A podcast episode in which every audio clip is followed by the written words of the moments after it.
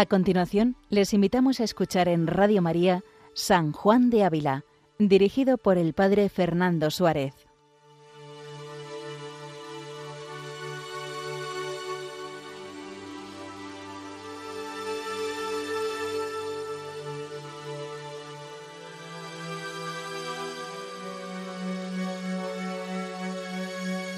Buenos días a todos los oyentes de Radio María.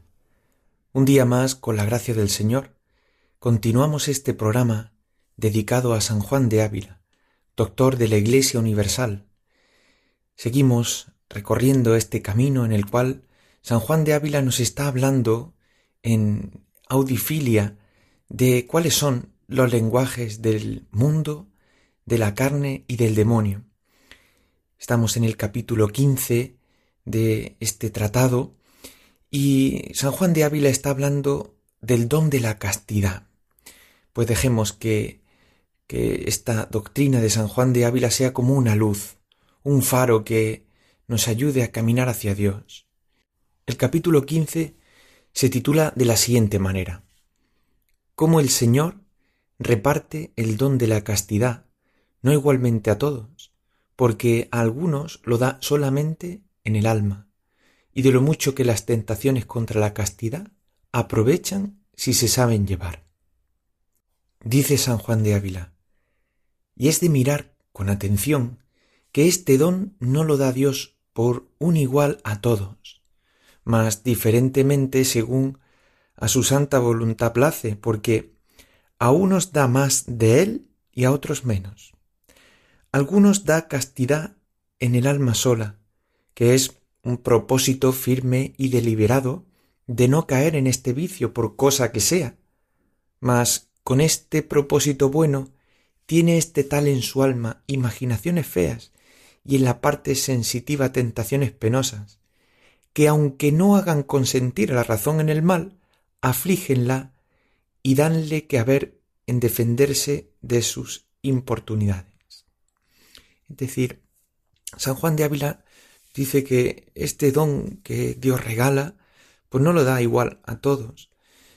Algunos, pues le da castidad solo en el alma, como propósito de no caer, y ciertamente experimentan en la parte sensitiva de, de su alma, pues experimentan la tentación, pero el alma tiene un propósito firme, una decisión de amar al Señor, de buscarle a Él, y este, esta decisión, que está movida por la razón, por el entendimiento, por la voluntad, pues va a hacer que uno pueda luchar contra estas tentaciones y defenderse con la gracia de Dios.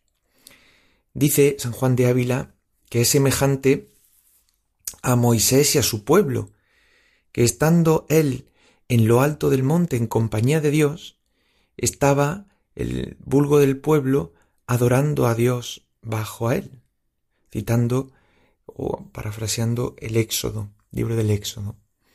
De alguna manera, esta imagen nos ayuda a comprender, ¿no? Pues la razón, el entendimiento está junto a Dios, está adorando a Dios y buscando a Dios con sincero corazón. Y la parte sensitiva, o lo que sería eh, el pueblo en el libro del Éxodo, la parte sensitiva del alma, pues está adorando ídolos, pero Moisés está junto a Dios, está unido a Él. Dice, y quien en ese estado está, debe hacer gracias a Dios nuestro Señor por el bien que le ha dado a su alma y sufrir con paciencia la poca obediencia que su parte sensitiva le tiene. Es decir, que dentro de nosotros pues podemos experimentar, podemos tener pues esta experiencia de la tentación, pero que cuando el alma está unida a Dios y está verdaderamente buscándolo, buscándolo con todo el corazón, pues pues no hay que sufrir muchas veces con paciencia esta poca obediencia que la parte inferior tiene con respecto a la superior. Otra imagen que utiliza San Juan de Ávila es la de Eva y Adán. Dice, porque aunque Eva comiera sola del árbol vedado, no se cometiera el pecado original si Adán, su varón, no consintiera y comiera. Esta diferencia es importante, porque una cosa es la tentación que puede venir al alma y otra es consentir que esa tentación anide en el corazón. Dice, y así, mientras aquel propósito bueno de no consentir cosa mala estuviere vivo en lo más alto del alma, no puede hacer la parte sensitiva por mucho que coma, que haya pecado mortal, pues el varón no consiente con ella, antes le desplace y le reprende. Es muy importante esta distinción que hace San Juan de Ávila entre sentir y consentir. Una cosa es lo que uno experimente, sienta, pues en su parte sensitiva, que Dios la ha creado, pero Dios nos ha dado entendimiento, razón y voluntad para, para consentir o no consentir aquellas sensaciones o sentimientos que nos vienen en el corazón, que pueden provenir de nosotros mismos o de un estímulo externo. Pero Dios nos da, y así nos ha hecho, con memoria, inteligencia, voluntad, para poder tomar decisiones en nuestra vida. Pues aquí nos anima San Juan de Ávila a caer en la cuenta de que no estamos determinados por lo que la parte sensitiva de nuestra alma experimente.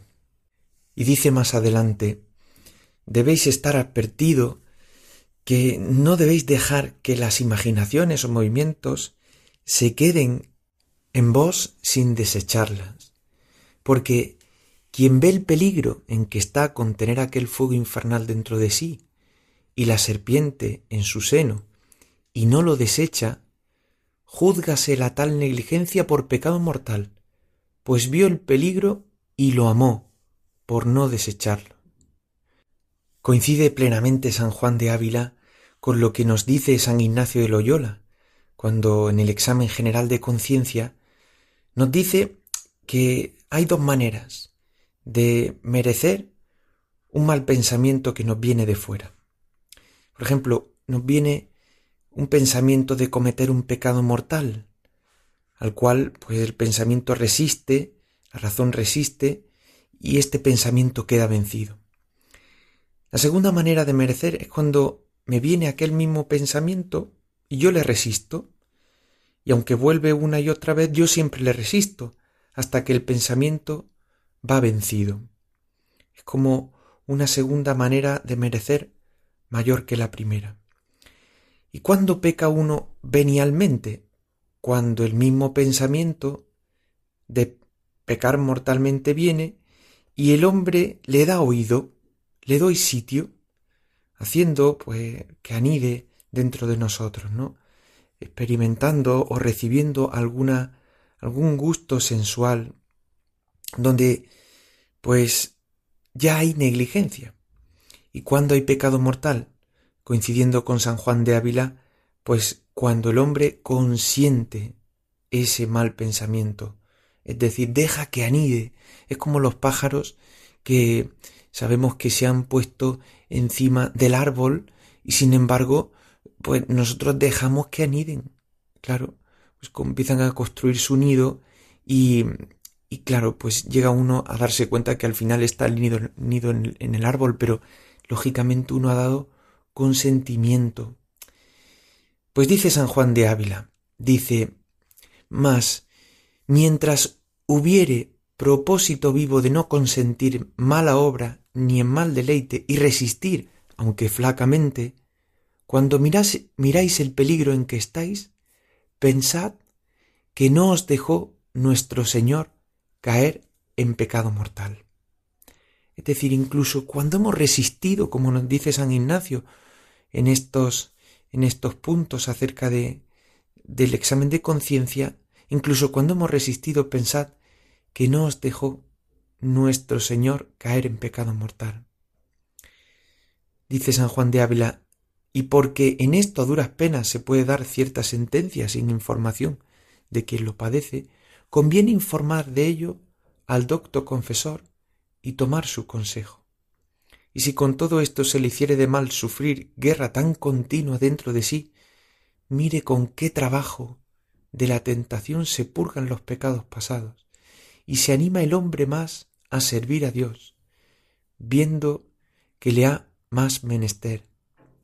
Y conocemos nuestra flaqueza, por loco que seamos, viéndonos andar a tanto peligro, y en los cuernos de toro que a dejarnos Dios un poquito de su mano, caeríamos en la espantosa hondura del pecado mortal. Es decir, debemos tener un propósito vivo, firme, de no consentir en nuestra vida una mala obra, ni deleitarnos en gustos sensibles que sabemos que nos apartan de Dios. Y a veces cuando miramos el peligro, pues debemos darnos cuenta que las veces que resistimos, que salimos victoriosos, no es por otra cosa, sino porque el Señor nos da su gracia y que el Señor no nos deja caer. Esta es una gran tentación, pensar que cuando vencemos un pecado mortal o vencemos una tentación, es gracias a nuestra fuerza, sino tanto a la gracia de Dios. Pues miremos al Señor y nos demos cuenta que Él es quien nos sostiene. Y cuando estemos tentados y veamos que pues intentamos resistir, pues hace bien comentarlo con una persona que, que sea pues de Dios, un confesor o un director espiritual, nos hace bien. ¿Por qué? Porque nos refuerza en el deseo de buscar al Señor, en el deseo de, de buscar aquello que nos hace bien a nosotros y no vencernos fácilmente. Continúa San Juan de Ávila diciendo, y hasta que esta flaqueza sea muy de raíz confesada y experimentada, no cesarán en ti las tentaciones de la carne, que son como tormentos y golpes que te hagan confesar cómo no mora en ti este bien, si de arriba no es concedido. Confesar una tentación o confesar un vicio contra la pureza, vicio contra la castidad, nos hace bien, nos humilla. Y esto es lo que nos viene a decir San Juan de Ávila, que hasta que no nos reconocemos pecadores, necesitados de amor, necesitados de misericordia del Señor, pues realmente será como un tormento y un golpe que no nos hace avanzar en la vida espiritual. No cesarán en ti las tentaciones de la carne, lo cual es necesario confesarlos, es necesario ponerlas delante de Dios y delante, delante de la misericordia de Dios. Dice, y si fueres fiel siervo de Dios, mientras más tu carne te combatiere, tanto más tú con tu ánima te esforzarás en guardar tu castidad, y las tentaciones serán como golpes que te ayudarán a arraigar más en ti la limpieza, y verás las maravillas de Dios, que así como por ocasión de nuestra maldad parece mayor su bondad, así por la flaqueza de nuestra carne, obra fortaleza en nuestra alma, diciendo el Espíritu no a lo que la carne le convidaba, y afirmándose de nuevo el amor de la castidad. Cuantas veces la carne le convidaba a perderla. Y así por medio de un contrario tan molesto y vil, obra Dios el otro, que es la castidad. Tan precioso es esa experiencia que tuvo San Pablo de la debilidad. En la debilidad Dios nos hace fuertes. Cuando le presentamos a Dios nuestra debilidad, nuestra tentación, aquello que realmente nos hace débiles, nos hace incapaces de Él. Es cuando la maravilla de Dios obra en nosotros. Es cuando nos sentimos fuertes gracias a que Dios nos da su fortaleza. Y acuérdate, dice San Juan de Ávila, vale más buena guerra que mala paz. ¿Y qué es mejor trabajar en nosotros por no consentir y dar en ello placer a nuestro Señor, que por tomar un poco de placer bestial, que en pensando deja doblado dolor, dar enojos a quien en todas nuestras fuerzas debemos amar y agradar. Y nos da un consejo precioso para terminar este capítulo San Juan de Ávila. Llámale con humildad y con confianza, que no dejará de socorrer a quien por su honra pelea, que al fin Él hará que salgas con ganancia de esta pelea y te contará este trabajo en semejanza de martirio. El capítulo 16 se titula de la siguiente manera, de cómo el don de la castidad es concedido a algunas personas, no sólo en lo interior de su alma, mas también en la sensualidad. Y esto de dos maneras. Dice San Juan de Ávila en contraposición con lo que hemos visto en el capítulo anterior, dice que a otros da el Señor este bien de la castidad más copiosamente. Dice que hay otras personas que tienen tanta templanza en su parte sensitiva y carne que gozan de gran paz. Dice, suele ser esto de dos maneras. Dice, unos tienen paz y limpieza por natural complexión, otros por elección y merced de Dios. Es decir, unos lo tienen porque son así, porque han nacido así, porque Dios los ha hecho así, y otros porque Dios los elige y les concede este don de tener paz en su alma con respecto a las tentaciones de la castidad. Dice, los que lo tienen por complexión natural no deben de engreírse mucho con la paz que sienten, ni despreciar a quien ven tentado. Porque dice, no se mide la virtud de la castidad por tener esta paz, mas por tener propósito firme en el alma de no ofender en este pecado a nuestro Señor. Y si uno siendo tentado en su carne tiene este propósito bueno en su alma, con mayor firmeza que el otro, que carece de estas guerras, más casto será este combatido que el otro en su paz. Fijaos, San Juan de Ávila va a hacer una puntualización. No se mide más la virtud de la castidad por la paz que ésta deje, sino se mide por el amor, por el amor en no ofender al Señor. Y lógicamente puede uno pues no tener, tener paz porque no tiene tentaciones en relación a la castidad, pero sin embargo el amor con el que se vive no sea del todo tan fuerte como aquel que, aun siendo tentado, tentado violentamente, sin embargo, lucha con amor por buscar al Señor.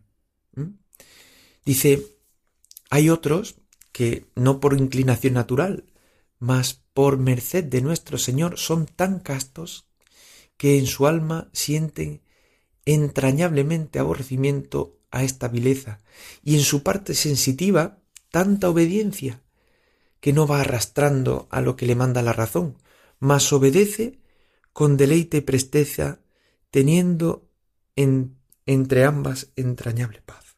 Es decir, hay otras personas que por gracia de Dios, pues viven su castidad, pues con una plena obediencia de la parte sensitiva a la racional, porque la racional vive de forma tan clara que el amor del Señor está por encima de todo y que el riesgo de ofender al Señor es tan grande que hay una plena obediencia entre lo que experimenta la parte sensitiva y la parte racional. Una obediencia tranquila, pacífica. Esto es lo que dice San Juan de Ávila que buscaron los filósofos y no lo alcanzaron. Porque sin gracia no hay verdadera virtud, y los buenos cristianos lo tienen. Y Dios quiere conceder este don perfecto, no ganando por fuerza de ellos, mas concedido por el fuerte y celestial Espíritu Santo, el cual se da por Jesucristo nuestro Señor, a semejanza del mismo Señor, que tuvo en carne corruptible entereza de virginidad. Es decir, aquí San Juan de Ávila se distancia mucho del estado en el que los filósofos pues hablaban de personas que quemaban sus pasiones, eliminaban sus pasiones.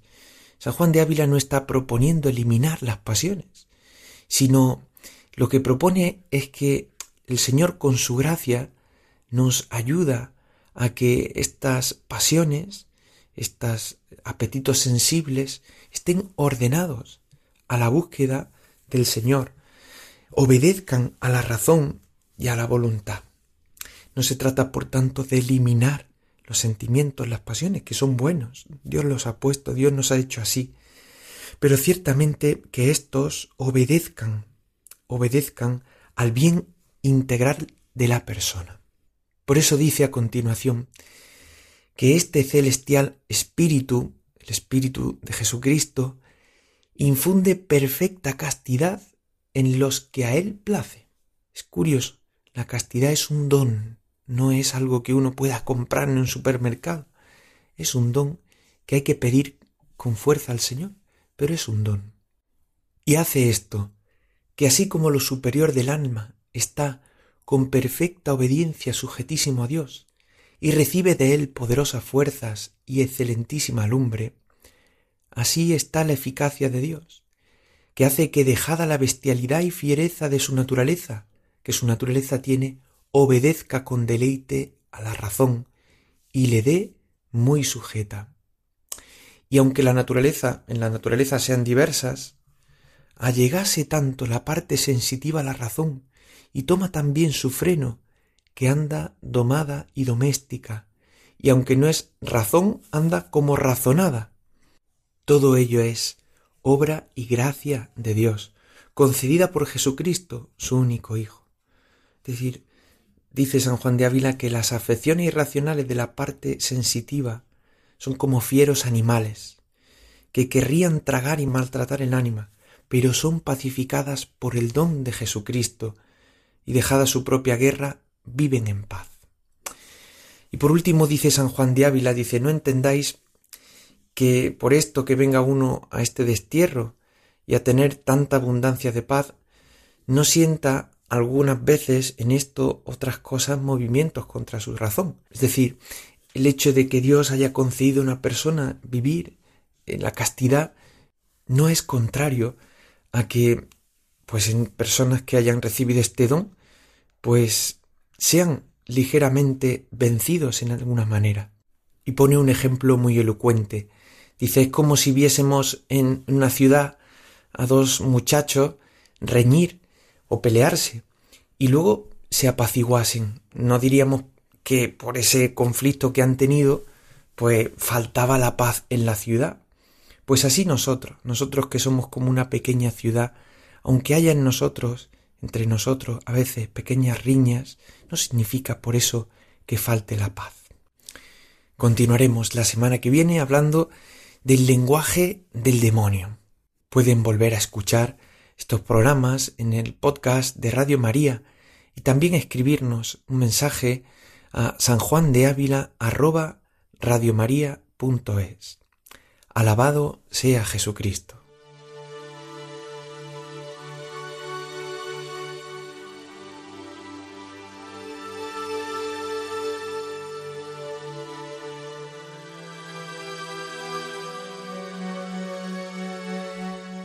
Han escuchado en Radio María San Juan de Ávila con el Padre Fernando Suárez.